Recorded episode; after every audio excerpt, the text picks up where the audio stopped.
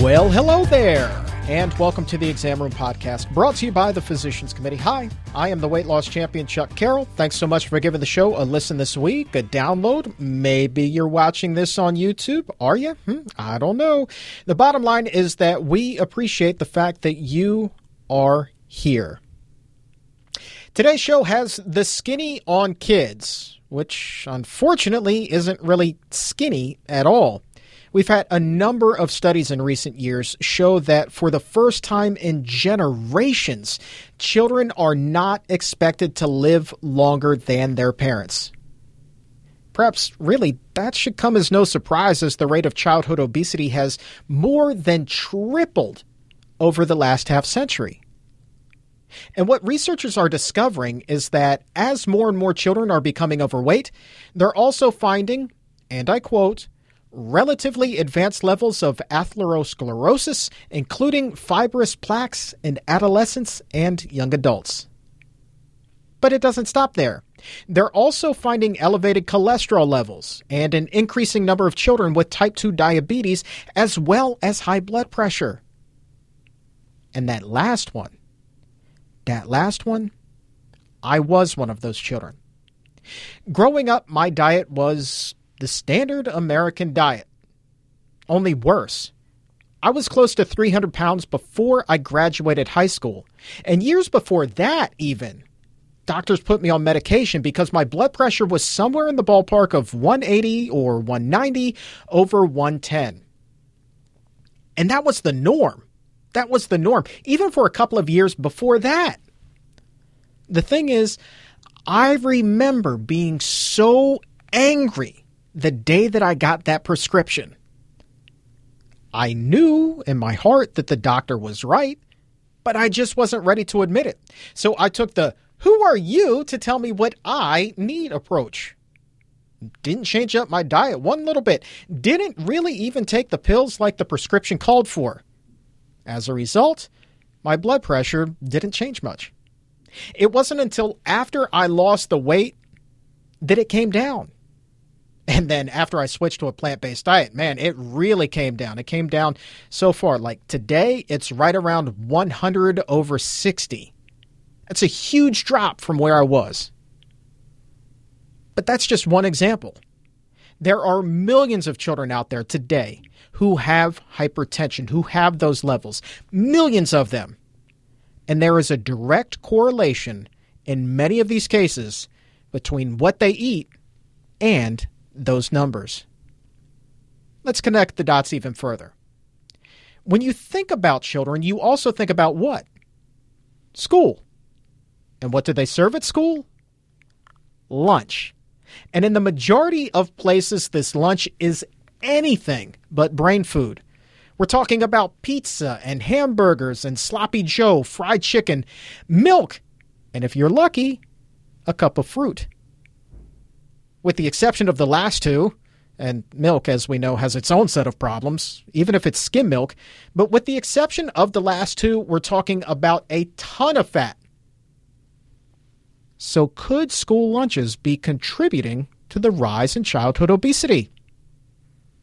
It's a good place to start. And that's what we're going to be talking about today with dietitian Maggie Neola. There is some exciting legislation working its way through the system in both California and New York that would require school districts to offer plant based options in their lunch lines. Maggie's going to be giving us an update on those proposals and also talk about how some schools, they're not even waiting for that to become law. They've been plant based for some time already or are offering plant based options, and the kids are eating it up. I mean, they are eating it up, literally and figuratively. They absolutely love it. So, what effect is this having on their health and what effect is it having on their grades? That's that's a good question. We're going to be getting into all of that and we're going to tell you, yes, you, how you can help push those bills through because we need your help to make it happen. Then we're going to welcome Audrey Dunham to the show. If you're not familiar with Audrey, really, you should be. She is a woman who wears many hats. Many, many, many, many hats from being a mother to a baker to a fitness competitor to a trainer to being an entrepreneur. It's exhausting just saying that. But Audrey also just so happens to be married to famed ventriloquist Jeff Dunham. Fun fact his popular character Peanuts is the inspiration for Audrey's line of plant based treats, which we're also going to be talking about. And check this out listen up, especially if you're a parent. She's also going to be sharing some tips and tricks about raising her own children on a plant based diet and chronicle her own physical struggles as a fitness competitor that led her to adopt a plant based diet in the first place. A big old show today. A big, big, big show. Everything on tap. And this one, this one is for the future generation. You ready? Let's go.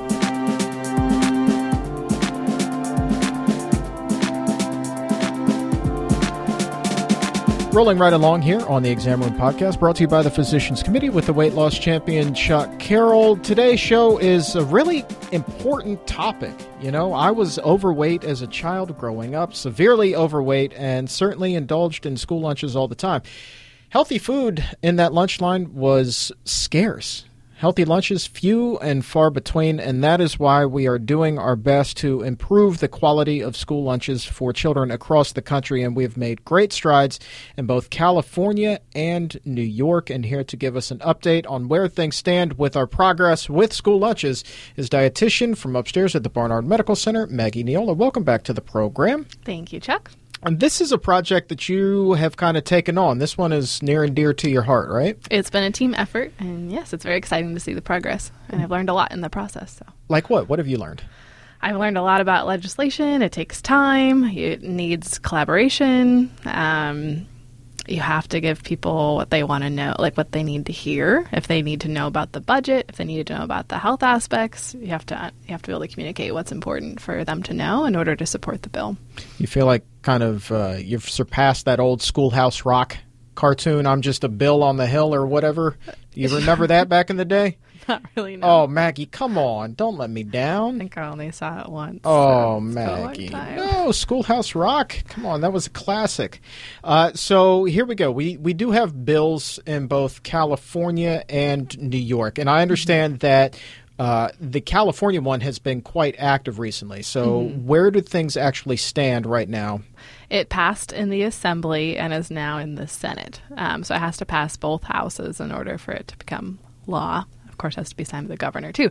Um, so recently, it did pass in the assembly, and right now um, there's a hearing coming up with the Senate Education Committee, and then they have to look at the budget and all that good stuff to see if they can fund it. Now, what exactly would this bill do?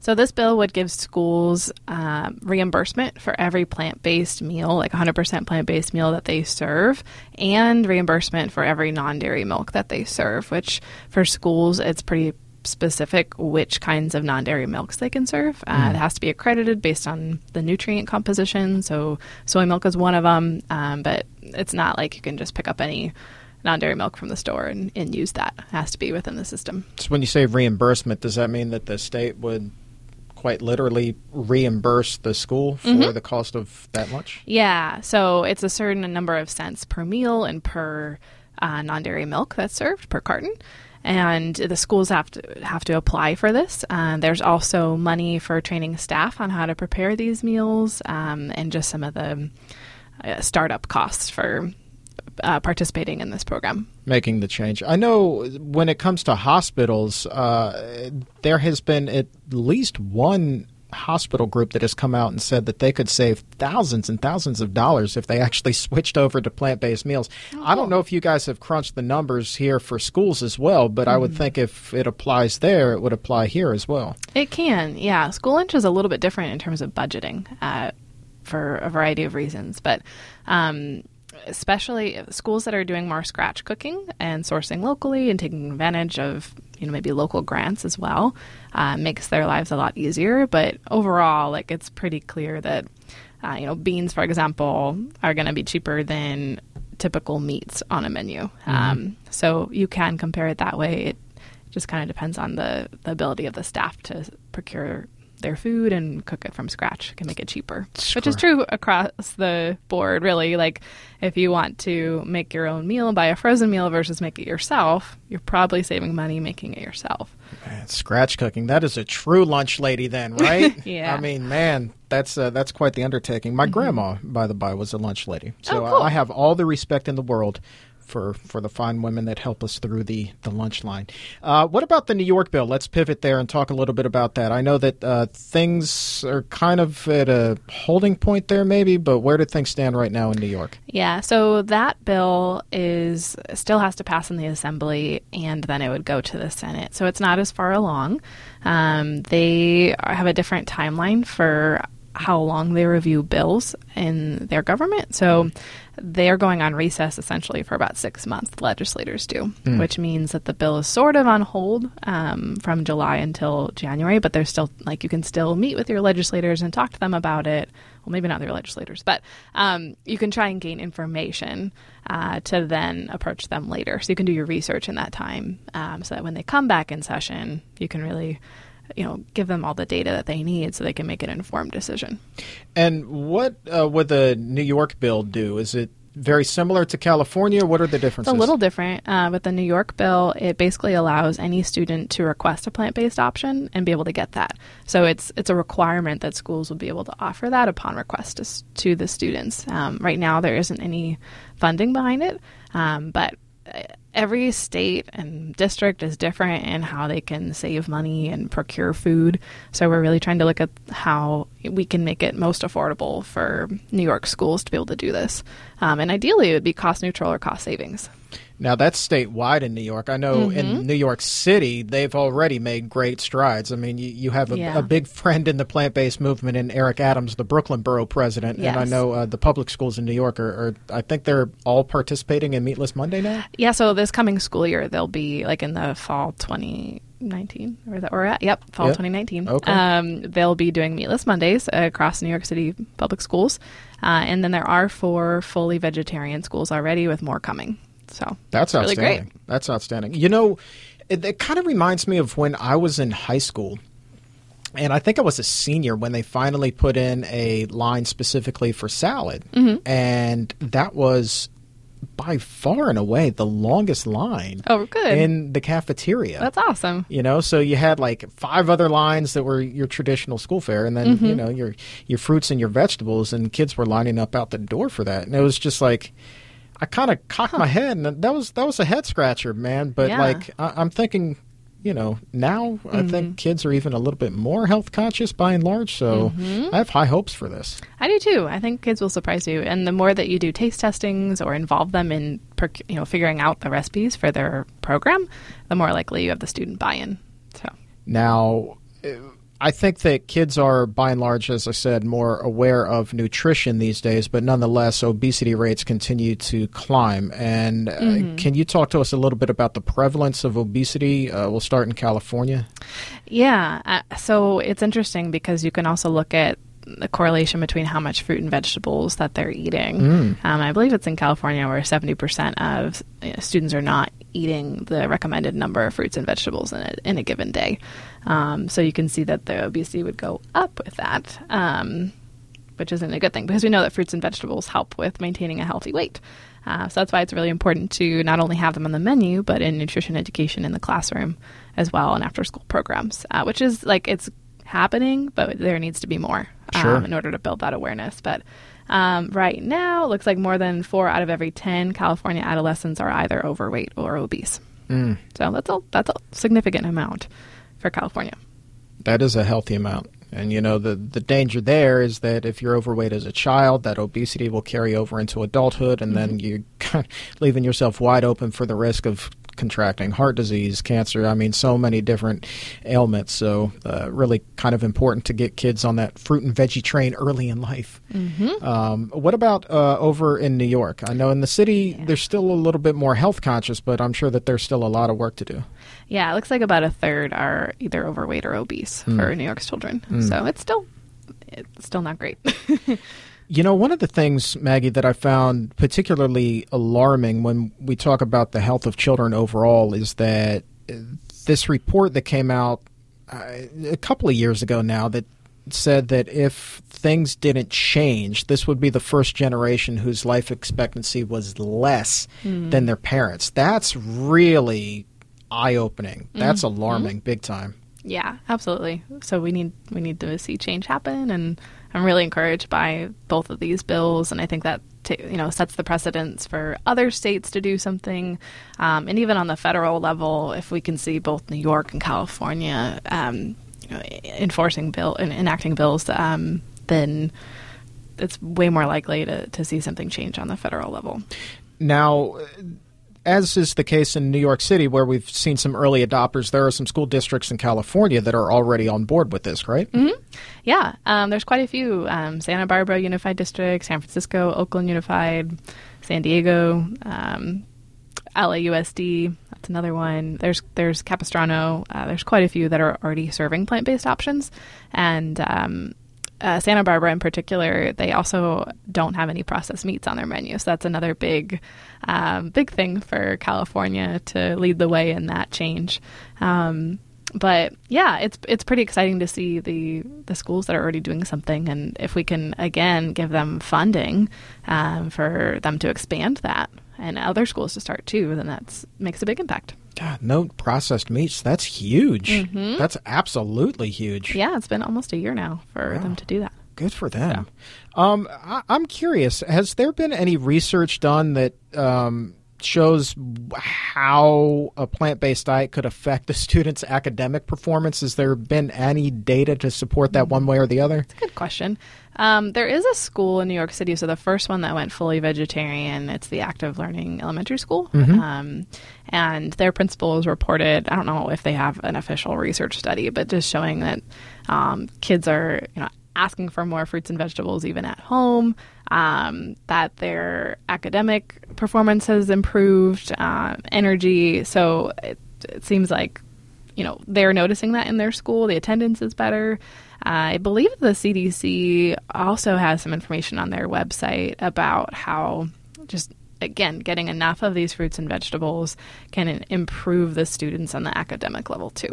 Yeah, I think that's that's the study that I was thinking of, and I think that they said that if a student wasn't getting adequate nutrition, their grades were lower. Then mm-hmm. they saw higher rates of absenteeism and things yeah. of that nature. So yeah, and I think yeah. that also might be true too if they're not getting breakfast um, because their energy levels are just draining throughout the day. Um, yeah. So a lot of schools are pushing breakfast as well. Uh, yeah, you're a dietitian. How important is breakfast? Is it truly the most important meal of the day? Oh gosh, I feel like you put me in the hot seat. Yeah, I think it is, um, but I'm sure you can find studies that say otherwise. But. So, can you give us an idea of what these plant based meals might look like? Or are we talking about salads all the time, or what are we talking about mm here? There's some really good ones out there. Um, you know, on a very basic level, an easy thing to add in is hummus, and then you know, pairing that with vegetables and pita bread, for example. It depends on if the school requires that you have like three food components, like three different food groups versus all five. Um, but if it's just the three, then something like carrots and pita bread and hummus would be would suffice for being reimbursable. Um, but of course, you can get more than that. It doesn't have to be just three things. They can get fruit with that and soy milk as well. Um, so that's one very simple way to add it. Mm-hmm. Um, but to make it more interesting, which there are you know plenty of other ones. There's stir fries and um, Tuscan tomato pies and pasta fagioli. Like there's there's so many great things out there. Uh, powered up chickpea pasta. I'm blanking on some other ones. If you do any mock meats, there's like mock meatball subs that some people are using through like Hungry Planet, for example, in Santa Barbara. Uh, there's black bean chilies. So there's quite a few out there. Our website actually has a good number of recipes from schools that are already um, serving plant based options, some even from DC Central Kitchen here. Mm. Uh, so that's really great. Uh, so yeah, our our website has a ton of them, um, but there's plenty of other great recipes out there. That's fantastic. Mm-hmm. Those kids are they're not going to go hungry. I mean, shoot, you you made me hungry just talking about that. I mean, pasta fagioli, you know, powered up. What did you call it? Powered up chickpea pasta. Mm-hmm. I mean, that's that's pretty righteous, you know. Yeah, well, kids they like the names, so you have to have something that's going to spark their attention too. Yeah, you know, my wife had this idea Uh, she thinks that kids would really across the country get on board with this if there were like cartoons to accompany it and you made you know fruits Oh. and vegetables kind of superheroes and that's you know she also proposed like maybe a modern schoolhouse rock kind of a cartoon to you know really set this whole marketing campaign in motion Ooh, I like that. i know She's right hired. she's super creative you know her I do, yeah. I know. I'll give her a free plug at the Julie Wright on Twitter and Instagram. uh, so anyway, um, the website that you mentioned, there are a couple of ways that people can get involved if they live in California and New York. They want to contact their their legislators. Legislators. Mm-hmm. Uh, that website is healthyschoollunches.org. And yes, it is lunches, plural. Um, so, good distinction. Good to know. yes. Good to know. Um, so there are some action alerts that you can click on at the top of the page and, um, you know, be able to contact your legislator and encourage them to support the bill. That's huge. Mm-hmm. You know, I I, th- I don't really see a downside to any of this. I mean, you're talking about lowering the risk of diseases not just now, but certainly you know later in life. You know, I've Mm-hmm. Yeah. I've often told the story on the show about how I was a junior in high school, 15 years old, uh, maybe even a sophomore uh, when Mm-hmm. I first went on blood pressure medication. You know. Mm-hmm. And so, uh, my story is not unique. You know, Mm-mm, there it's not. Thousands and thousands of kids who are in the same boat. Yeah. And I just wonder, you know, if these plant based options were available to me at a younger age, if Mm-hmm. that was even on my radar, how differently things would have turned out. Most definitely. They would be different. It it impacts the trajectory of your health and so many other parts of your life. So Right. if we can get that earlier on, that would be fantastic. So we have less chronic disease later on. Hmm, Maybe I would have been a better student too.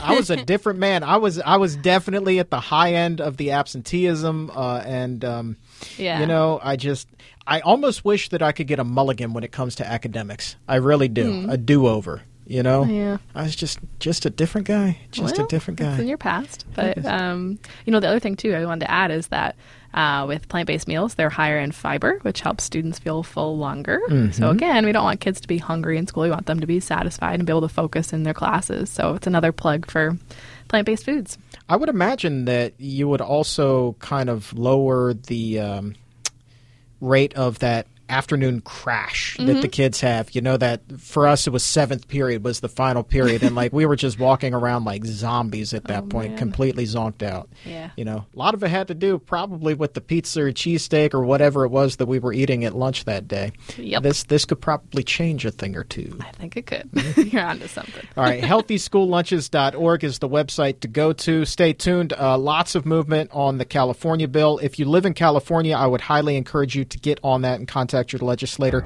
definitely sooner rather than later. And by sooner, I mean hit pause right now and go do that. Healthyschoollunches.org. And stay tuned for big things that are happening up in New York. Thank you very much, Maggie Neola. It's a pleasure to have you here as always. Thank you very much.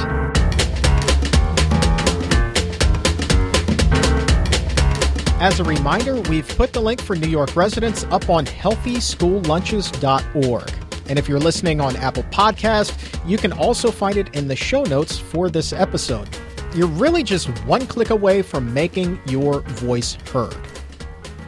Quick favor to ask if you're listening to the show on your web browser, please take a second, head over to Apple Podcast or Spotify or Stitcher, wherever you download your favorite podcast from, go there and subscribe to the exam room by the Physicians Committee.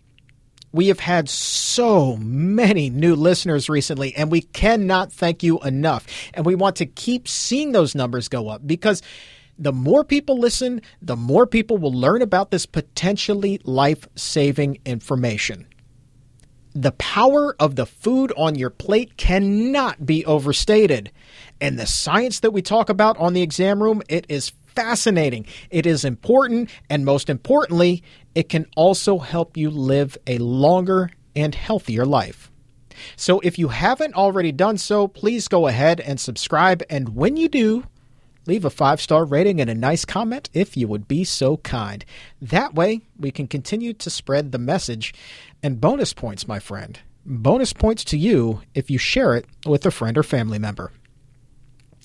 Now, then, before we move on, I want to share with you a PSA of a different variety. A while back, did an episode with Lee Crosby called Being Vegan on a Budget. She and I went down to the store. We loaded up enough groceries for two people for an entire week for just over $40. Crazy impressive, right? Something we should all strive for. But my wife and I, we're just not quite at that level yet. We still buy fruit that's been pre cut. We knew we'd be paying more, but we didn't know how much more we'd be paying until this past weekend. We decided to find out. Now, Julie and I, we are pineapple people. We love that sweet, sweet pineapple. Typically, we pay about $7 for a single container. In that container, maybe about a pound, pound and a half of pineapple. Now then, an actual pineapple cost $3. I didn't know how much fruit I could get from just one pineapple, so I bought two of them. I figured, well, you know, two pineapples is $6. It's still cheaper than that one container for $7. So I come home and I cut up the pineapples, and what do I find out? The two of those pineapples, the two of them that I bought for the $6, gave us twice as much as the one container of pre cut pineapple that was $7. Twice as much. Our bowl runneth over with that sweet, sweet pineapple deliciousness. So I just wanted to put that out there for you. Because if you have kids, you know how expensive it can be to raise them. So that's an easy way to save. I couldn't believe it. I could not believe it. Less than half the cost for twice the fruit. Good deals. Moving right along. Next up in the exam room is the wonderfully talented Renaissance woman Audrey Dunham. She is really a little bit of everything as you're about to find out, including including a mother who is raising her children on a plant-based diet and she's also a wife to someone who's pretty famous. But hey, she's pretty well known herself. And I'm telling you right now, once you have tried her recipes, you're going to want her autograph too. So here she is with some tips and some tricks for kids and also her own struggles that led her to a plant based diet in the first place.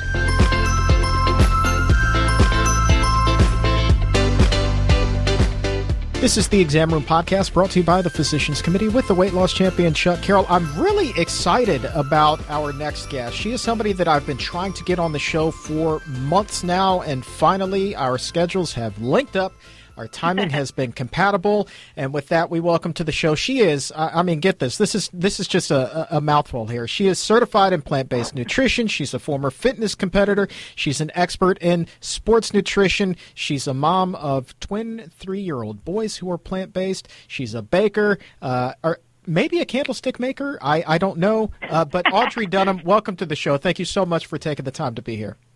Oh, it's wonderful being here. Thank you so much for having me. Uh, it is absolutely my pleasure, and uh, you know, kind of having fun with that title, your intro there. But you really, you are a well-rounded individual. I will tell you that. Gosh, well, thanks. I definitely keep busy. That's for sure. Uh, no kidding. Um, let, us start with this. This is um, we we've talked a lot about how parents are raising plant-based kids, and uh, we had some people write in, and and they're still curious even after we've you know talked about this on the show in the past about you know how can I possibly raise my child plant-based? Are they getting everything that they need? You have twins, and you right. are somebody who's studied this extensively. Talk to me about what what it is that you're feeding them, and and do you have any concerns about making sure that they get all of the macro and micronutrients and everything that they need?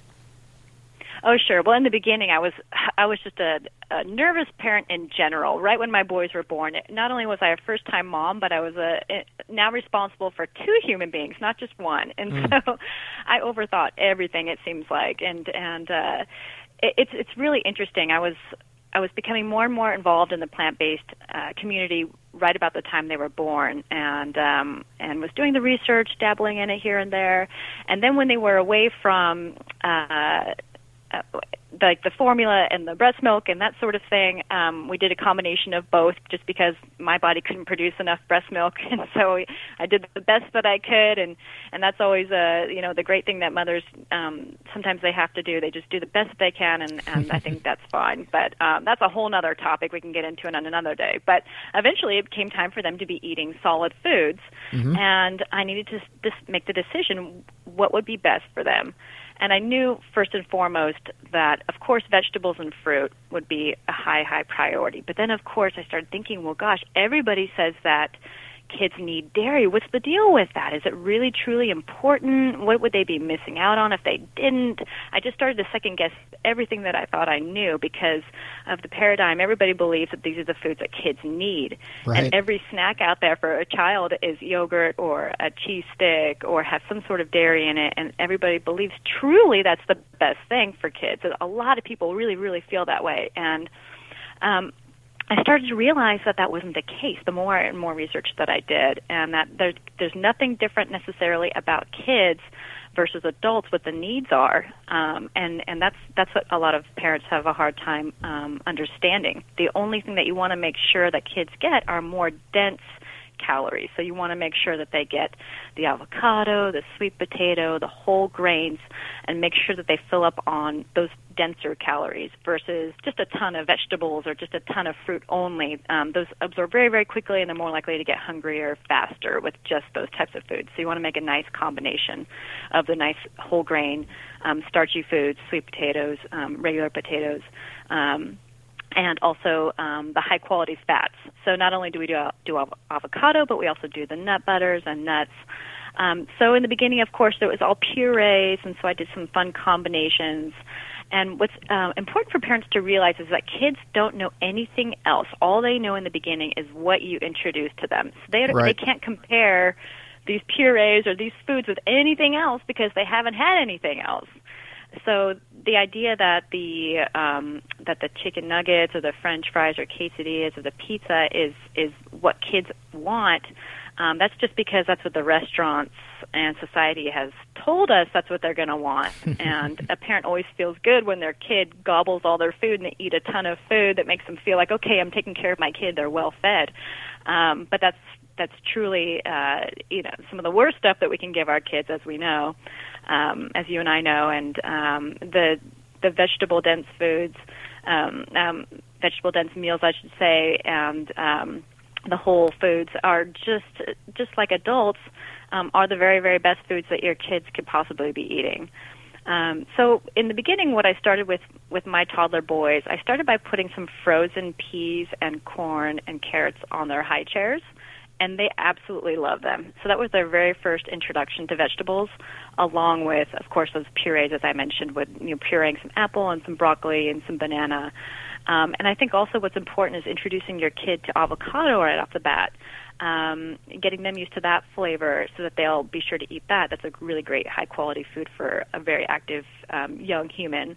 um, so so I, my kids love it and and um and so getting them introduced to those foods right off the bat even if you have to mix the avocado with some banana in the beginning just to make it a little bit sweeter and palatable um or even add a little bit of salt tiny bit of salt to the avocado just to make it a little bit more enticing it um i think that really helps to um get them um motivated to eat it and then then from there you're good to go um, but for parents who possibly don't have um, kids that are eating this way right now, you feel like it's too late. It actually is not. Um, I have parents that I know who have kids.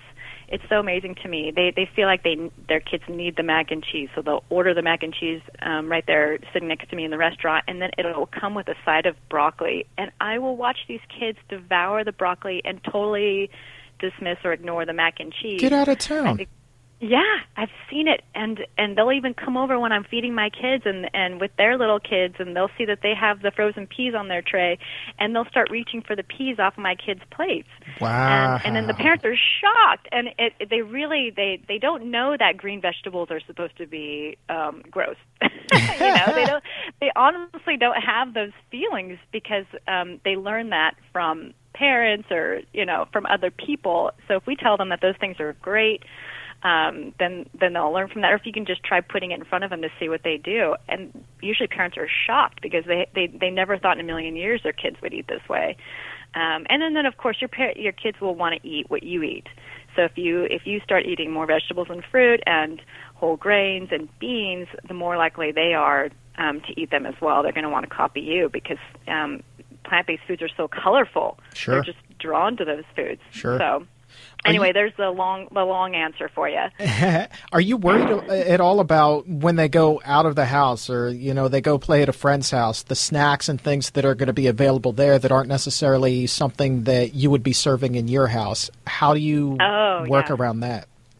Of course, yes, of course. Um, I think that I think the best thing you can do right now. They're in preschool. They go three days a week, and they provide the snacks for the kids. Um, and and after I heard what the snacks were, I said, you know what, I'm going to have my kids bring their own.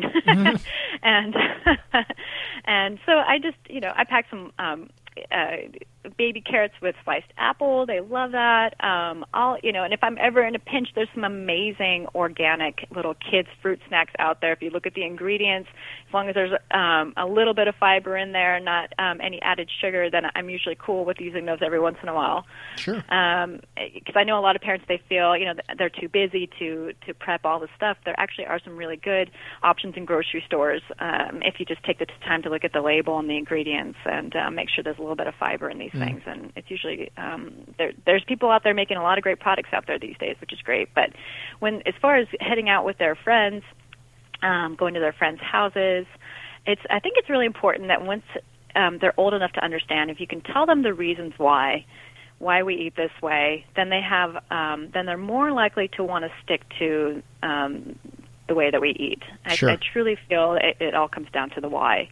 Um, it's going to be a little challenging. I'm I'm totally up for it when they're five, um, four, and they're and they're hanging out uh, with other kids. Um, um, communication is important. I'll talk to the parents, of course, um, but I've been warned. You know, expect some pressure and a lot of questions, and and I'm ready. I'm I'm going to be able to answer any question um, or concern.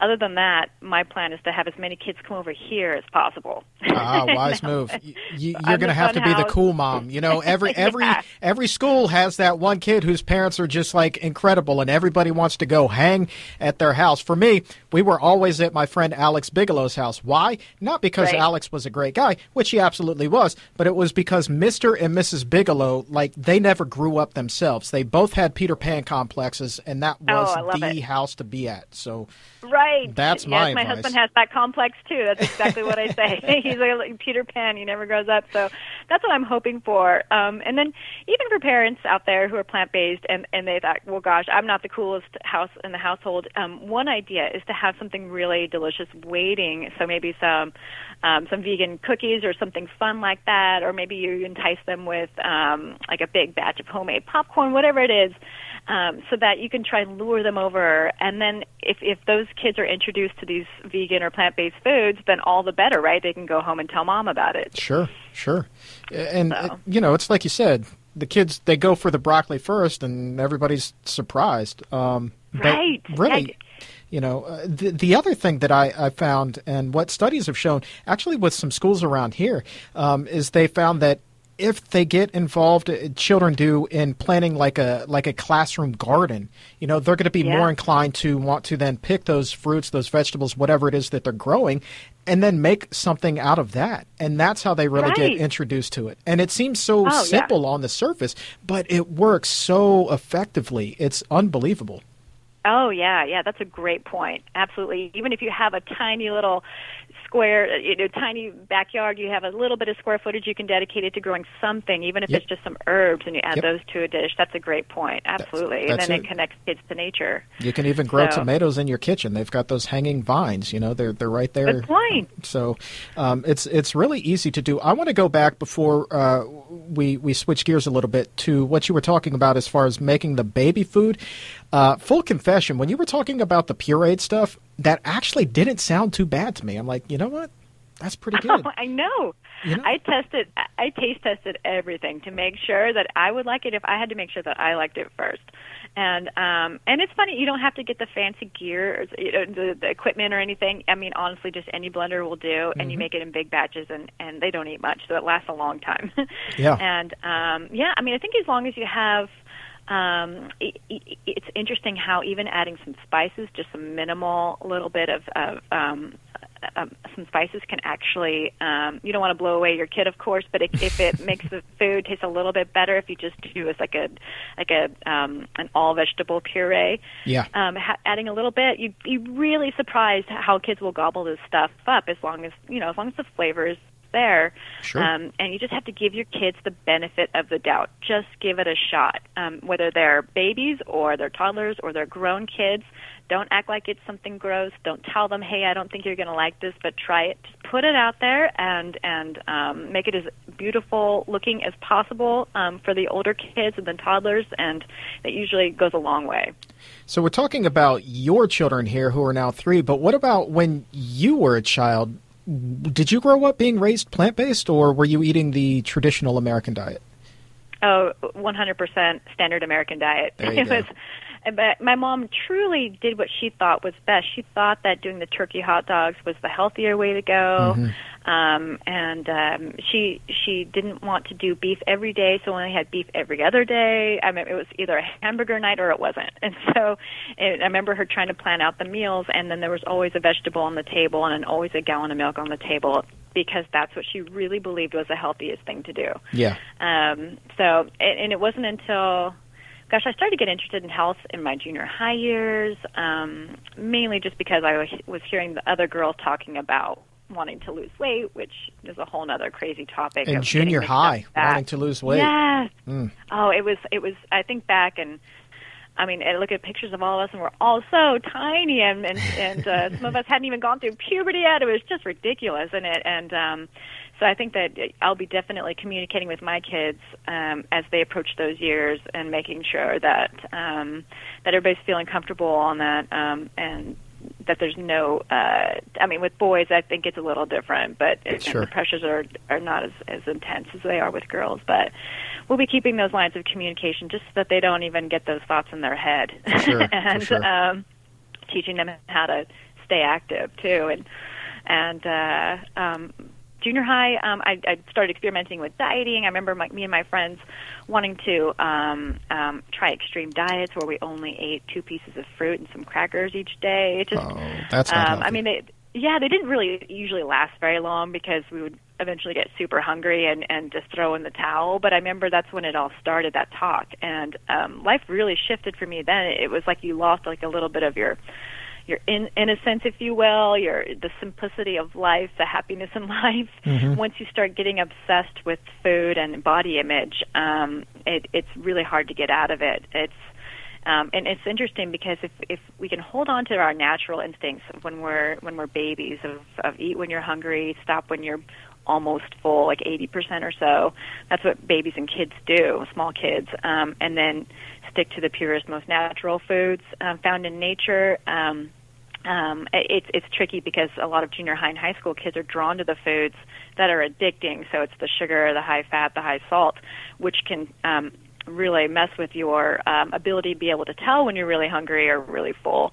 Um, and so uh, um, it was, you know, it was it was a challenging time in life um, for me, junior high and high school, trying to feel comfortable. So then naturally, when I get into my 20s, um, um, I started uh, thinking about doing some fitness competitions because I thought, gosh, that would be the ultimate way to get in great shape. Hire a coach to get me into fitness competition shape, and then I wouldn't have to worry about it anymore. I'd have somebody telling me what to eat, how much to exercise, and then I'd have a six pack, and that's how I got involved in the fitness industry initially. Now, when, when, Um, when you say fitness competitions, is this one of those deals where you get up on stage and you flex your muscles and you've got big bulging muscles that you didn't even know in places that you had a muscle to begin with? Right. yes, totally. Um, I did a I did a division that was called uh, it was called the figure the figure division, um, which is a little bit more feminine. You don't flex on stage; you pose. You stand um, nicely with a bikini on, but you do have the tan, and you do want to stand in a way that's the most flattering for your um, for your physique. And then um, and they eventually introduced a category called the bikini category, which is even more feminine, um, especially in the beginning. Now it's gotten a little bit more extreme. These girls are pretty big. They got some nice, well-rounded shoulders and and totally chiseled six packs, really low body fat percentages. Um, and uh, so I did seven fitness competitions. But yes, that's exactly what I'm talking about with the extreme orange, brownish tans and uh, and the whole whole deal. So, so I, it's uh, all consuming. I, I think with that group, the layperson thinks that you know these these people, whether it be men or women competing in these competitions, all you're eating are you know chicken breasts and protein, protein, protein. Yep. When when did you start to learn then about the plant based diet? Well, gosh, so I did. It, what's interesting is that in my early 20s, I was a vegetarian, and that was simply because um, my mom went vegetarian and my roommate, and they were sending me articles from PETA and, and whatnot, and I learned about the animal cruelty. Mm. So that was the only reason why I went vegetarian, not for health necessarily. Um, I was still eating a very um, dairy heavy diet. Um, but then when I um, met my coach for the fitness uh, fitness competitions, he wasn't super supportive of the vegetarian diet. He just kind of rolled his eyes and said, "All right, well, you're gonna have to eat a lot of tofu. Yeah, but you gotta learn to." And you got, I'm just thinking, I'm like, "Wow, okay." So I learned to like tofu, and then um, and then I got really sick of it, and um, I think I had a, a, a time there where I stalled on my um, on my progress, and and I remember feeling a lot of pressure from my coach to to start eating at least some chicken and fish. Um, so I did the fish first, um, and then had some food poisoning from fish. And this is all during the training. And so your food is everything. So if you're getting sick off of a meal and you don't have options to eat saltine crackers or anything like that, I mean it's miserable. Oof. So um, I remember going to the Whole Foods and staring at the um, at the meat uh, area and just telling myself, okay, this is what I have to do, you know, and I had really fallen in love with the fitness industry at this point. Right. Um, and and um, this is just how it's got to be. There was there was no social media back then, no no um, vegan bodybuilders yet that I knew of, and um, and so I remember just standing there, and the butcher was just staring at me. He's like, "Have you made a decision yet?" I'm like, "Nope, I just need another minute." and was looking for the organic or the free range or whatever seemed like the the best choice, and and uh, and then from there for for several years. Um, it was a heavy, heavy protein, um, animal protein diet, whey protein shakes, chicken, turkey, um, egg whites. Um, that was that was my life. Um, How did your body feel was, at that point? You know, um, it's interesting. It, it, a lot can happen when you just remove the processed food. So initially, when you when you um, take out a lot of the processed snacky type um, unhealthy foods, you will feel better just naturally. Um, and so then, and then you're adding in more vegetables with the competition diet, and so you feel better there. Um, the biggest problem that I had, and what I didn't understand, was as soon as I was done with my competition and I stepped off stage, if I tried to keep up with that diet, but then just add in a little extra calories and have a little bit more balance to my life with a little extra treat here and there um, and then back off on the workouts just so I wasn't doing three hour workouts each day. Just try and cut them back to normal amounts. Um, the weight just came right back on. I mean, flooding sometimes, mm. and it was extremely frustrating because I was still working out like five days a week. I was eating lots of protein, the things that I thought were the best foods for me, but yet I was feeling horrible and um, and knew that the people around me could see me going from being super fit to gaining 20 pounds and um, in a short amount of time, and uh, 25 pounds even, and and um, it was humiliating for me because I was um, I worked in the industry. I was a fitness trainer. I was um, certified in sports nutrition, and um, I was supposed to be an expert on this. Um, but unless I went to the extreme, I couldn't stay that nice, um, sleek physique that mm. I loved and enjoyed being. Um, and so something just didn't add up to me. I'm like, if these animal foods, um, this lean chicken and these egg whites are so good for me, then why in the world am am I gaining weight so easily? And why is my cholesterol still around 200? yeah, right. And um, and I remember my doctor even saying, "This is normal. This is this is a good number." And I, uh, in retrospect, I'm like, "Well, that's just because that's compared to everybody else. That's you know, it, it, all the anybody else on the standard American diet, 200 is probably a decent number um, uh, considering how bad they usually see it with some other people. Right. But um, now I know differently. But uh, so I, I knew that there was uh, I needed to work on my relationship with food for one thing because um, I kept thinking, and gosh, if I'm not extreme, then and I'm not super strict with my food, then um, then I'm always going to be unhappy with my weight. Um, so I needed to get that out of my head for one thing. I also needed felt like I always needed to be starving in order to look good, um, and that was another issue. And it just wasn't making sense. Um, and I was just having so many cravings for carbs, and I didn't understand how I could why this was and how I could get these to go away. Um, so after doing some re- more and more research um, about the plant-based diet, I realized that um, um, that some of the the best sources of calories were plant-based ones. Um, they're the Mhm. highest in fiber, which will keep you full, and you can eat a, a, bu- an abundance of these foods. Um, feel very satisfied. You won't have any deprivation um, when it comes to your your serving sizes if you just really focus on the vegetables and then uh, make those your top priority. Um, and then I started thinking, well, gosh, but are all my hard-earned muscles going to wither away? Am I going to um, become weak if I go plant-based? Of course. These are all fears, right? yeah, these are all like the the common fears. Uh huh. Um, and then you know, I just kept kept up with the research and started dabbling in it, um, fixing the food for both me and my husband. And um, and he, as long as the food tastes good, he's happy. And he, if it's healthy, he's even happier. He really wants to look good too. So he was up for anything. And um, um, I'm super lucky that way that I have such a supportive husband. He, Oh, yeah. um, he's great that way. But um, um, and then and then when it came to animals, I started thinking, gosh, I'm eating chicken for lunch and then chicken for dinner. That's that's two chicken breasts equals, you know, I'm I'm responsible for at least one chicken dying per day. And then in one year, that's 365 chickens. And then what's the math for five years, 10 years? And I just started being really uncomfortable with that idea. So it's just kind of like the snowball effect, all these realizations, and then starting to become more and more educated in um, plant-based nutrition, um, and then eventually becoming certified in the topic. Um, it was a slow evolution um, where I, I held on to some things that, like the dairy and the cheese were the, like the last things for me to let go of. And then now, after I learned the process of how we get our dairy and what a cow needs to go through in order to get it, and how the the baby cow is immediately taken away from the mama so we can have the milk, those were all such um, disgusting things for me to learn, but um, I'm perfectly happy to not have the dairy anymore. Um, Oh, yeah. But it did take some time. You know, I think that people feel like it needs to be an overnight thing, and it, it if you take it at your own pace, sometimes that's the best way to go.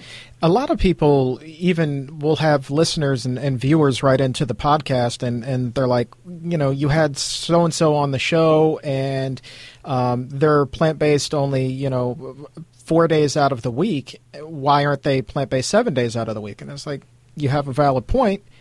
I absolutely am 100% plant based. I agree with you. But for a lot of people, you do have to baby step it down. Going overnight, you know, cold tofu, as, as we say around here, that doesn't necessarily work for everyone. And, Oh, yeah. you know, there are what, 8 billion people in this world? We're not all cut from the same cloth.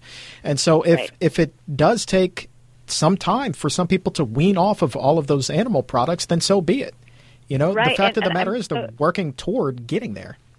Absolutely. I'm so happy to hear you say that. Um, I, I think that a lot of people they feel like it has to be this perfection, and I have to say, um, I come from there, about 50% of my family now that, that gets together for family um, holidays and whatnot. Our, our 16 people, our core group, about 50% of us now are vegan or vegetarian, which is a huge difference from several years ago. But it's been this slow um, uh, uh, crossover for e- you know, some of the members of the family, and um, um, and so there's there's a pressure um, from the other 50% to have the meat and whatnot, and um, and the he- and the normal foods in quotes for especially for Christmas and the big holidays. Oh, Of And, course. um, yeah, and and my my uncle was one of those people. And funny enough, I I mean, he would make jokes to me and my mom, and um, uh, about the vegan and the vegetarianism and how he he would announce that he was going to have his big piece of meat, like he just wanted to get it out there and address the elephant in the room or whatever. I don't know what the deal was. We didn't, you know, it. it but um, uh, he sent me a text just randomly in November saying, "All right, I'm giving this vegan lifestyle a try," and wow. I almost fell out of my chair. I couldn't believe it. It was the best gift ever. Um, come to find out that he had been taken to a seminar with um, a friend, an old friend from school um, that he grew up with, uh, who she was a vegan, and um, it was the uh, a Seventh uh, Day Adventist um, mm-hmm. um, uh, uh, event that he went to, and he just he the speakers there really got to him, and so when I saw him. Um, uh, a couple days later for a family get together, uh, he said, "That's it. I'm all in, 100%. I'm not turning back." But I just told him, I said, "Okay, every meal that you can be plant-based, um, do plant-based, great, fantastic, but don't put an extreme pressure on yourself if you can't be perfect, especially in the beginning. And this is just coming from somebody who has seen it, been there, done that." Um, he's like, no, no, no, no. I'm all in. Once I make a decision, I'm 100%. And there's some people that are like that. That's great. Yep. But then I see him the next family gathering a month later, and he's like, "All right, well, um, I'm having salmon once a week. I just had to confess that to you. but otherwise, I'm perfectly vegan, plant based." I said, "That's fantastic. You know, it's what it, it, you're doing a lot of good for your health, for the planet." With all those other meals throughout the week that are vegan and plant based, I applaud you. So um, I think that's a great way to think about it if that is what works for you. Yeah. Um, and then stay open to maybe dropping the fish someday if that feels right. Absolutely, and and that's the hope, you know, is that eventually they yeah. will get to that 100% point. You know, um, right. This is just me speaking. You know, I'm not speaking for the physicians committee here, but you know, I think it's important that we not have an elitist attitude toward these things where it has to be all or nothing and you feel superior to somebody else because you know they do eat that salmon one day a week. Nobody's right. better than anybody else. Like i'm sorry i don't care what you eat or what your race is like we're equal you know right. so yeah. like that's that's the way it is we can't have this elitist mentality because if you do and, and, and you do take that kind of hostile approach when it comes to food you're actually going to wind up turning a lot of people off to the diet who otherwise would you know be interested in exploring it you know right that's exactly true it's it's 100% correct you, I'm very happy to hear you say that. you want to be part of a of a community that will welcome you. Nobody wants to join a hostile group. Like what what fun is that? Like I don't want to go eat dinner with a bunch of jerks. No way. Like right. you, you, you want to have you know nice friendly people in your life. Right, and and you know honestly, a lot of people that um, don't go the plant based route or the vegan route, they just don't know what we know necessarily yet, um, and they you know for my uncle, perhaps he doesn't realize the problem with overfishing and uh, you know whatever sure. the, the the bad parts about eating fish. But right now, he's found a way to create a sense of balance for himself that works. Um, mm-hmm. And you know, you think about how many meals you have in a week, um, at 21 ish.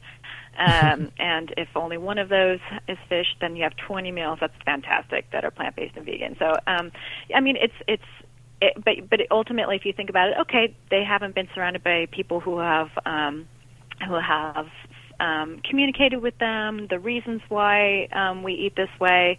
And um, a lot of um, vegan vegans, unfortunately, can get really, really passionate, and so the way that they um, communicate the reasons can come off as hostile. Sure. Um, and so, um, I mean, I think that we that's that's truly my goal um, with with my website. I create recipes to make it all extremely approachable so that things are very, very simple. And it looks delicious. I rarely use the word vegan. Um, I'll, um, sometimes I'll use it in just the description or uh, it ultimately comes down to good, healthy food that looks beautiful and that people are willing to, to give a try. Um, there you go. That's my goal. Yeah. There you go. There you go. Vegan's just a shorter word, but I like the way that you, you said that a lot better. Good, healthy food that looks good and people want to try. Um, yeah. um, I, I, I, want to get back to, to when you made the switch to the plant based diet. So, when we were talking and you were still eating a lot of those um, high protein uh, meat foods, uh, you said that your body really wasn't feeling all that great. How quickly did you start to feel better once you adopted that plant based diet, once you started to wean yourself off of the, the animal products? Oh, I'm so glad you asked that. Um, uh, it, it's interesting. Immediately, immediately the weight started coming off effortlessly. I was I was having bigger meals than normal.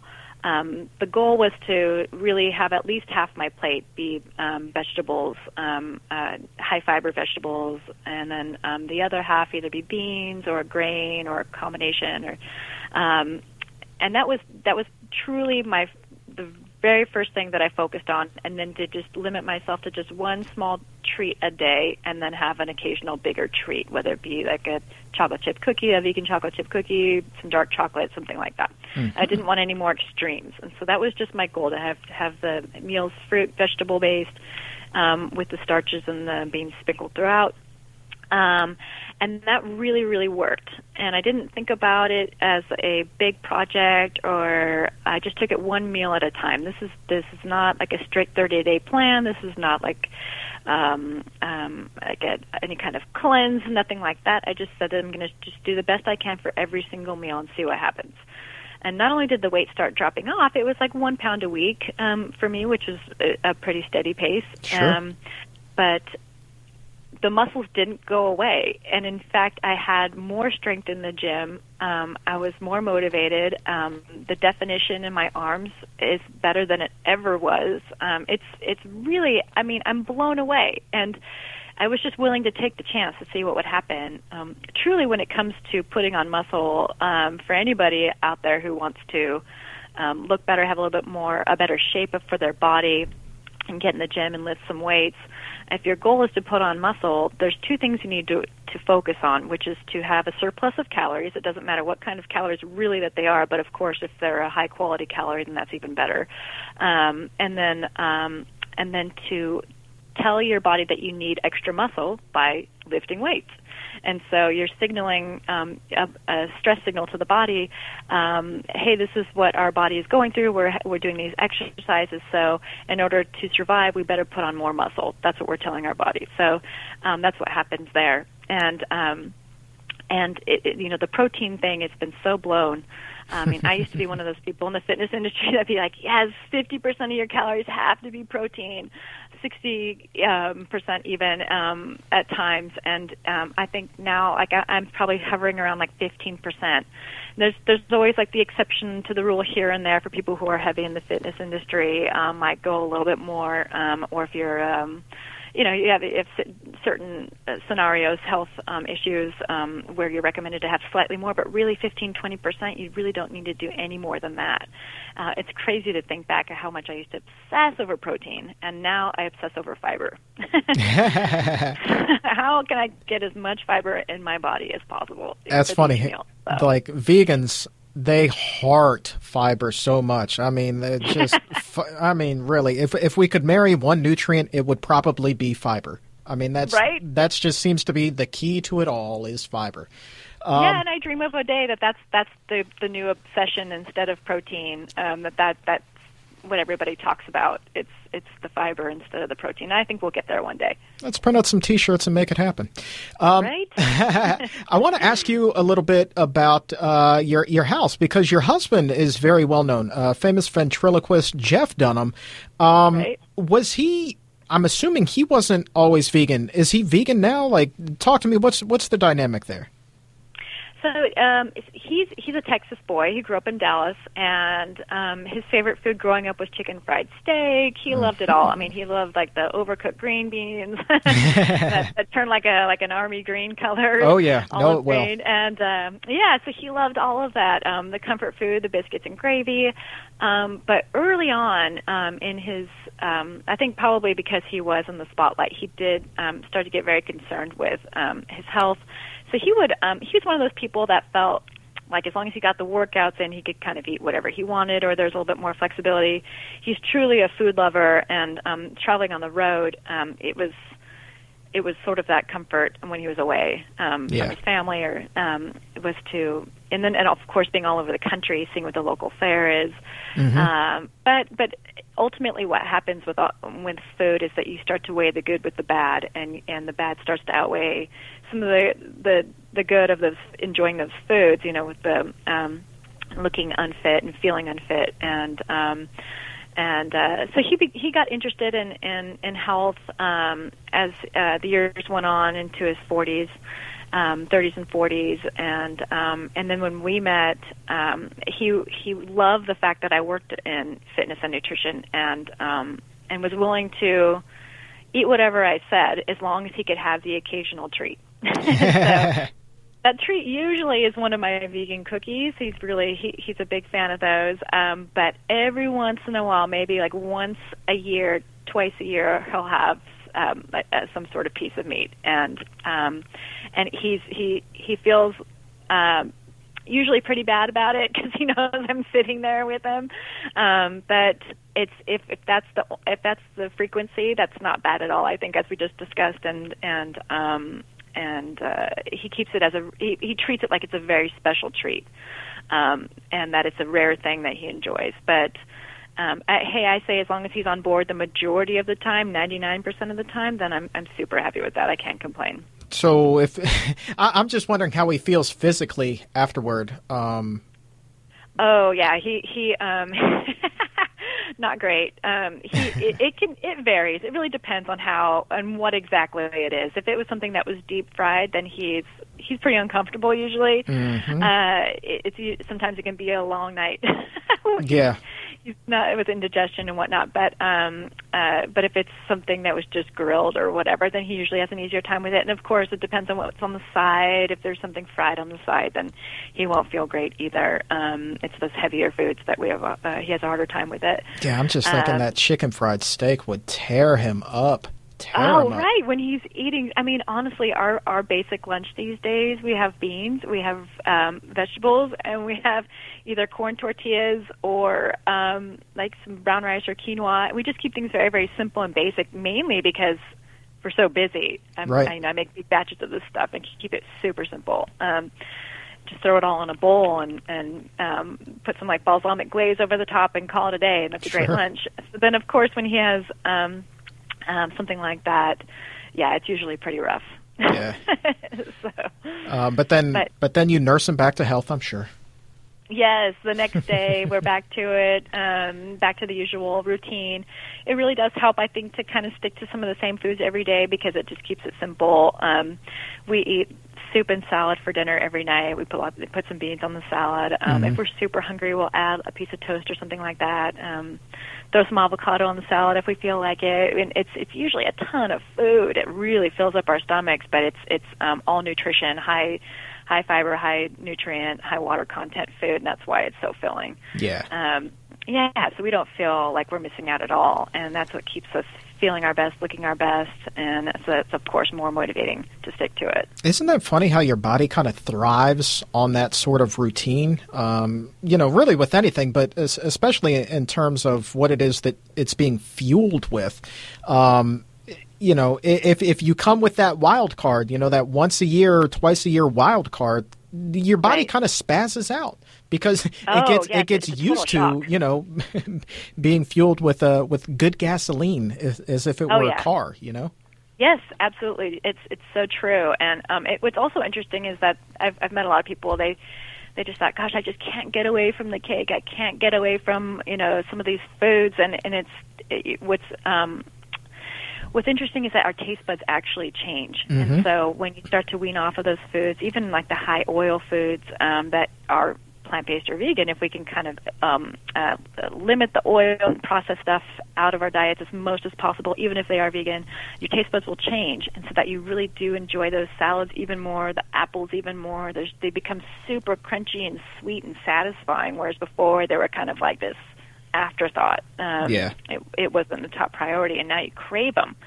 And salad, I mean, if I don't have a salad every day, I, I feel like I'm missing something. It just, it, I, I love it so much, and so I have a salad usually with every um, dinner. Dinners always includes a salad, and so when I go to a restaurant, I hardly ever order an entree. It's always kind of piecing together salad with some sides, Yep. and um, that's that's it. Unless you're in a vegetarian or vegan restaurant. So, and I never leave hungry ever. I'm always stuffed. Oh, yeah. Um, now so- what is your go-to salad if you're making it at home what's your favorite so I call it my rainbow chop salad. So um, I start with two types of lettuce. I'll usually do some spinach and then either romaine or a Bibb lettuce. It's kind of it's a nice combo of crunchy with a little bit of a softer spinach. Um, I throw together a vinaigrette with um, I do maple syrup, um, apple cider vinegar, Dijon mustard, and I shake it in a mason jar. I have that recipe on my website. It's called my um, year-round Christmas dressing. Sometimes I'll add some cinnamon to it. It tastes like Christmas. And um, uh, and then for toppings, I do um, uh, chopped cherry tomatoes, um, those little mini sweet peppers. I'll chop those up. Um, cucumber, and then you have to throw in some fruit. So I'll do some apple, um, and then I'll switch it up for the seasons. Right now, plums are in season, so I'll do some plum. Um, you got to do some chopped nuts. Sometimes I'll do the the sweetened nuts just because it adds a little extra something, and mm-hmm. I'll just keep it to a minimum, a small handful or something. Um, yeah. And then some dried cranberries. Sometimes I'll do raisins instead um, to add some body to the salad. Um, sometimes I'll do some quinoa. I'll do a, a, a spoonful or two of some quinoa and stir that in, and it sticks to all the leaves and makes it all so much more hearty. Uh, every now and then I'll throw in some beans. I'll do garbanzo beans or some um, some black beans uh, things like that. If I'm super hungry, I'll throw some avocado on there, or even like a veggie burger. I'll put it right on top. Um, but that's usually it. Man, that's yeah. a that's a that's a kitchen sink kind of a salad. There's a lot going on there, but oh, uh, yeah, but I, it sounds I, amazing. I, oh, thanks. Yeah, I take I, I say okay. I just have to take 20 minutes a day to make my salad. It's totally worth it. if I need to save time, I buy some lettuce that's already chopped, um, and even some um, uh, you know, if you can find some apple slices that are already sliced, if whatever saves you time and makes it feel more approachable to you, and then, um, and if I, I tell myself that could be the most valuable 20 minutes of my day because knowing that my dinner is ready to go, then that's a really it's a big stress reliever because then all I have to worry about is my kids getting yeah. their food put together and um sometimes I'll just chop up a lot of the same ingredients like the tomatoes and the apple um that I'm putting on my salad and I put it aside for them and they love it. That's amazing. So, what about the yeah. soups? So you say you have soup and salad uh, every night. So what what's your go-to soup? Right now I'm in love with this um carrot and cabbage soup. I have a recipe for it on my website. It's got a lot of really chunky vegetables, the carrots, um, some cabbage, some um, canned diced tomatoes. It's really savory and satisfying, really light, um, but really filling. And then you throw some parsley in there to add a little pop of green. Um, really minimal ingredients. Um, I also love pureed soups. I'll do. Um, I have this super green soup on my website too. It's it's basically broccoli and uh, a little bit of onion and some spinach um, blended with some um, I think it's garlic and onion um, powder. I'm, really big on using the garlic and onion powders for shortcuts because you can deliver some really nice um, flavor with um, just a couple little spoonfuls. Um, and it saves you a little bit of time on the chopping of the onion and the garlic. Um, but the fresh stuff is great too. So so um, there's some options out there. Those are my two favorites. But I'll mix it up. I'll do like a butternut squash soup if if it's in season, um, things like that. And if um, if I go to a restaurant and they have a vegetarian minestrone soup, I'm super happy doing backflips and and I just ask for I never try and skimp on that. I always ask for the bowl whenever I'm in a restaurant and you have a choice of doing the the half salad or the full, I always do the full. For I sure. never I want that restriction anymore. I never ask for dressing on the side anymore. I have the vinaigrette mixed in. You know, as long as you can make it um, work for you and, and it, it's as far as um, flavor, if it's a satisfying flavor, um, I don't worry about um, trying to restrict myself like that anymore. Back in my competition days, it was always dressing on the side, and now I say, hey, as long as there's no cream in that dressing, then and vinaigrette, then that's great. Um, and then I do my own oil-free dressings at home, um, and then just try and go light on the dressing if it's an oil one uh, when I'm out in restaurants. Now, you've mentioned your website a number of times. It's audreydunham.com, Dunham, D U N H A M.com. Uh, you have just everything on there, including a ton of those recipes that, that you were talking about. Do you have a favorite that's up there? Oh boy, it's like fav- picking my favorite kid. I know. Um, Simple question, yet the most difficult you're going to be asked in this entire interview. Oh man, I, I think right now one of the I have two recipes I've been making a lot lately, so they're they're at the forefront of my mind. I have um, a Southwest black bean burger that's so easy to make. Um, I have that one on there. I uh, as I said before, my goal is to keep them super simple and approachable. These recipes with ingredients that can be can be found in just about every grocery store. Mm-hmm. Um, and then the other one is a 15 minute Asian stir fry, um, loaded with flavor, simple ingredients, really easy to make. Um, those are my two favorites. And then um, I love I have a sweet tooth, so I love every dessert I have on my website too. They're yes. all cool. you you've, you've mentioned vegan cookies. That has been kind of a, a theme throughout. And you actually uh, you have a vegan cookie kit. Is that is that correct? Yeah, so it's it's called Peanuts Bake Shop. Um, it's named after one of my husband's favorite characters, Peanut. Uh, it's it's my way of uh, kind of expanding on the family business, if you will. uh, but it's it's my way of also um, introducing um, vegan cookies to the world, showing how delicious they can be. And if that's somebody's very first taste of something vegan and they're blown away by it, and they're more willing to try more vegan food, then all the better. Uh, so these are uh, um, uh, vegan, as I said, but they're also gluten free and um, so there's some garbanzo bean flour in them, oat flour. There's even some ground flaxseed in in the mixes, but you would never know it. It is not necessarily what I would consider a healthy type cookie. It's not that Clif Bar type of feel necessarily. Right. Um, it's it it's an indulgent treat. It's got a lot of chocolate. Um, there's some sugar in there, and it and it it's really satisfying. So you don't feel like you're missing out whatsoever. Um, I um, I have one flavor that's out now. It's on back order. It's the original chocolate chunk, and then the next flavor, which is a midnight chocolate chunk. And I have plans for many other products this year. Lots of things that are happening. I'm actually going in to do some cookie testing in a um, in a co-packing facility tomorrow, um, with um, with the goal of having a pre-baked packaged cookie available for people um, for those that don't like to bake. Let so me. Lots of great um, things happening let me ask you, what does midnight chocolate taste like? I was unaware that chocolate tasted different depending on the time of day. so midnight um, refers to the color of the cookie, and it's like this jet black, dark chocolate cookie with chocolate chunks in it. Mm. Um, so it's it's got the chocolate, um, rich chocolate base um, versus a typical cookie, uh, chocolate chip cookie that you would see. Hmm. So it, it the the name is really appropriate. Once you see it, I'll be sure to send you some as soon as we have some in stock, so you can check it out for yourself. Uh, and uh, yeah, um, I was just thinking, you know, you you would be my wife's best friend uh, because she oh. she loves her some cookies. Let me tell you what. I will definitely send you some. You'll be the first people. Cool. Um, yeah, and if, if you ever make it to the uh, DC area, um, she's she's on TV uh, in this market, so uh, I'm sure that uh, it'd be no problem to do a taste test on the show as well. Oh, fantastic! I love that area of the country. I'd be happy to. Yeah. Um, so AudreyDunham.com, that's the place uh, where you can get all of those wonderful recipes. I assume that they can find those cookie kits there as well. That's correct in the shop section. And then anybody who goes to my husband's live shows, um, they should be available at the merchandise stands as well. Get out of town! He's taking the yeah. cookie kits with him. Oh yeah, yeah, yeah. It's it's it's um, it's interesting during the summer because of the heat, um, which only inspires me to to next create a cookie that doesn't contain chocolate, um, so they can go on the road in the summer. Um, it all just varies. It depends, but for the most part, if the weather allows, then they will be there. All right. And uh, obviously, you're on Twitter and Instagram as well at Audrey Dunham. Very easily done. I like that. And uh, you have just a phenomenal YouTube channel on there. So you've got your, your recipe videos on there, you've got your kitchen tips. Um, I, I, assume there's some fitness stuff on there as well.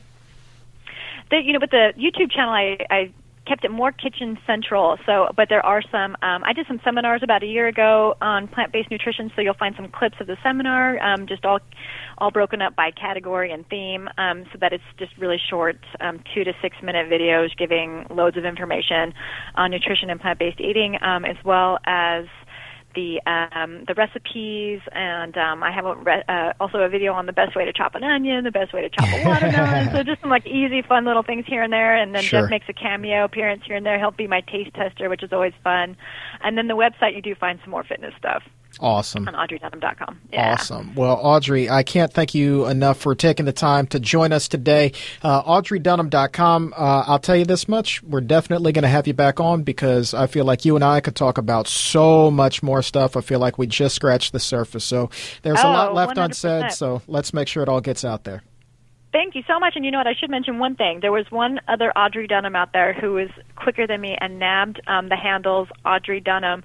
So it's actually Audrey E Dunham. Um, that was that was I had to throw in my middle initial there for Instagram and Twitter. So that's where you'll find me. Oh well, forgive me. I'm not wearing my glasses. You are absolutely no, correct. I snuck that E in there. You did. yeah. You did. And here I thought maybe that was a typo on my part. Um, but okay, that's that's cool. Audrey E. Dunham. Don't worry about it. Chuck Carroll was taken as well. So it happens to the best of us. So, uh, all right, AudreyDunham.com, Audrey E. Dunham on Twitter and Instagram, and of course, uh, that wonderful YouTube channel as well. Thank you so much for coming on. You are awesome. Oh, it was truly a pleasure. I would love to come back anytime. Thank you so much, Chuck.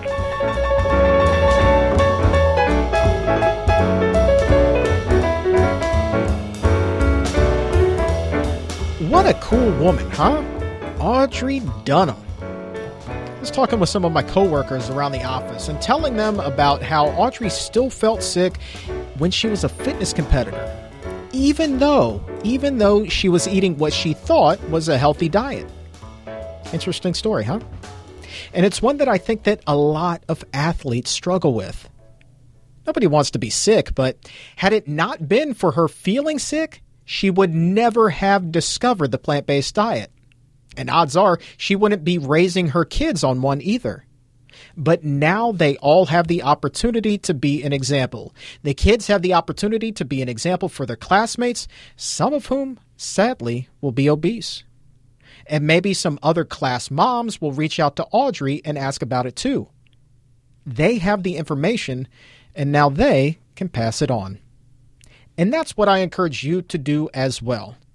Share the show with a friend or a family member. Share it on Facebook, share it on Instagram or Twitter so that you can pass along what you have learned. That's what the exam room is about. It's about getting this information out there to those who need it the most. And if you haven't already done so, please go ahead also and give a couple of follows on Twitter and Instagram. I'm at Chuck Carroll, WLC on both. That's Carroll with two R's, two L's, and the WLC standing for Weight Loss Champion. And the show is on Twitter at PCRM and on Instagram at Physicians Committee, just spelled out. Lots of good news and information and inspiration on there. All things to get you motivated, feeling good, and feeling informed. And if you'd like to continue the conversation, something that you heard about on this show or any of our past episodes, maybe you just have a random question, hit us up using the hashtag Exam Room Podcast. And hey, by the way, we're also on Facebook, so send us a message there as well. Last thing, I also want to extend an invitation to you Yes, you personally. I want to extend that invitation to you to come meet Dr. Neal Barnard and Maggie Neola and Dr. Robert Ostfeld and Dr. Dean Ornish and our own fiber queen Lee Crosby, all of them and more than a dozen other movers and shakers in the plant based medical community. Want you to come see us at the upcoming International Conference on Nutrition and Medicine. That conference being held right here in Washington, D.C. at the beautiful Grand Hyatt Hotel. So mark your calendars, July 26th and 27th. It's a virtual who's who of plant based doctors and researchers, all going to be there sharing the most recent findings on preventative medicine, taking a closer look at the link between the rising rates of obesity and disease and what's on our plate. We're going to be talking about not just treating cancer and treating heart disease, but lowering the risk of developing it in the first place and perhaps even reversing it and I'm going to be taping episodes of the exam room live at that conference as well. It would be so great to meet you. It'd be so great if you were there, but there are only a few seats left and the time to get your tickets is running out. So head on over to pcrm.org slash ICNM and reserve your seat today. And by the by, as I record this, just yesterday, a group of us went down to that hotel, met with the chef who's going to be preparing the food for those days. And I'm telling you, it is out of this world. It is out of this world. I had never had wood smoked white asparagus before, but OMG, is it good! We got to sample two types of lasagna and the spinach powerhouse salad that you're going to be served up is unlike any salad you have ever had before. So simple, yet so delicious. It's out of this world. And oh, by the way, rumor has it there is going to be a quiche for breakfast, a plant based quiche that will knock your socks off. Had a chance to meet with Chef Darren and his staff down there at the Grand Hyatt yesterday, and man, that food is off the charts good. And if that's not enough to draw you in, I don't know what will. So July 26th and 27th with a special preview day on July 25th. Head over to pcrm.org slash ICNM to get your tickets today. That's going to do it for us this week. So let's work together to lower the rates of childhood obesity so that this is not the first generation in ages that won't live as long as their parents. This is something that we can all pitch in to help correct. My thanks again to dietitian Maggie Neola and to Audrey Dunham for coming on the show today. And so for everyone here at the Physicians Committee, I am the weight loss champion Chuck Carroll. Thank you so much for listening. And remember, keep it plant based.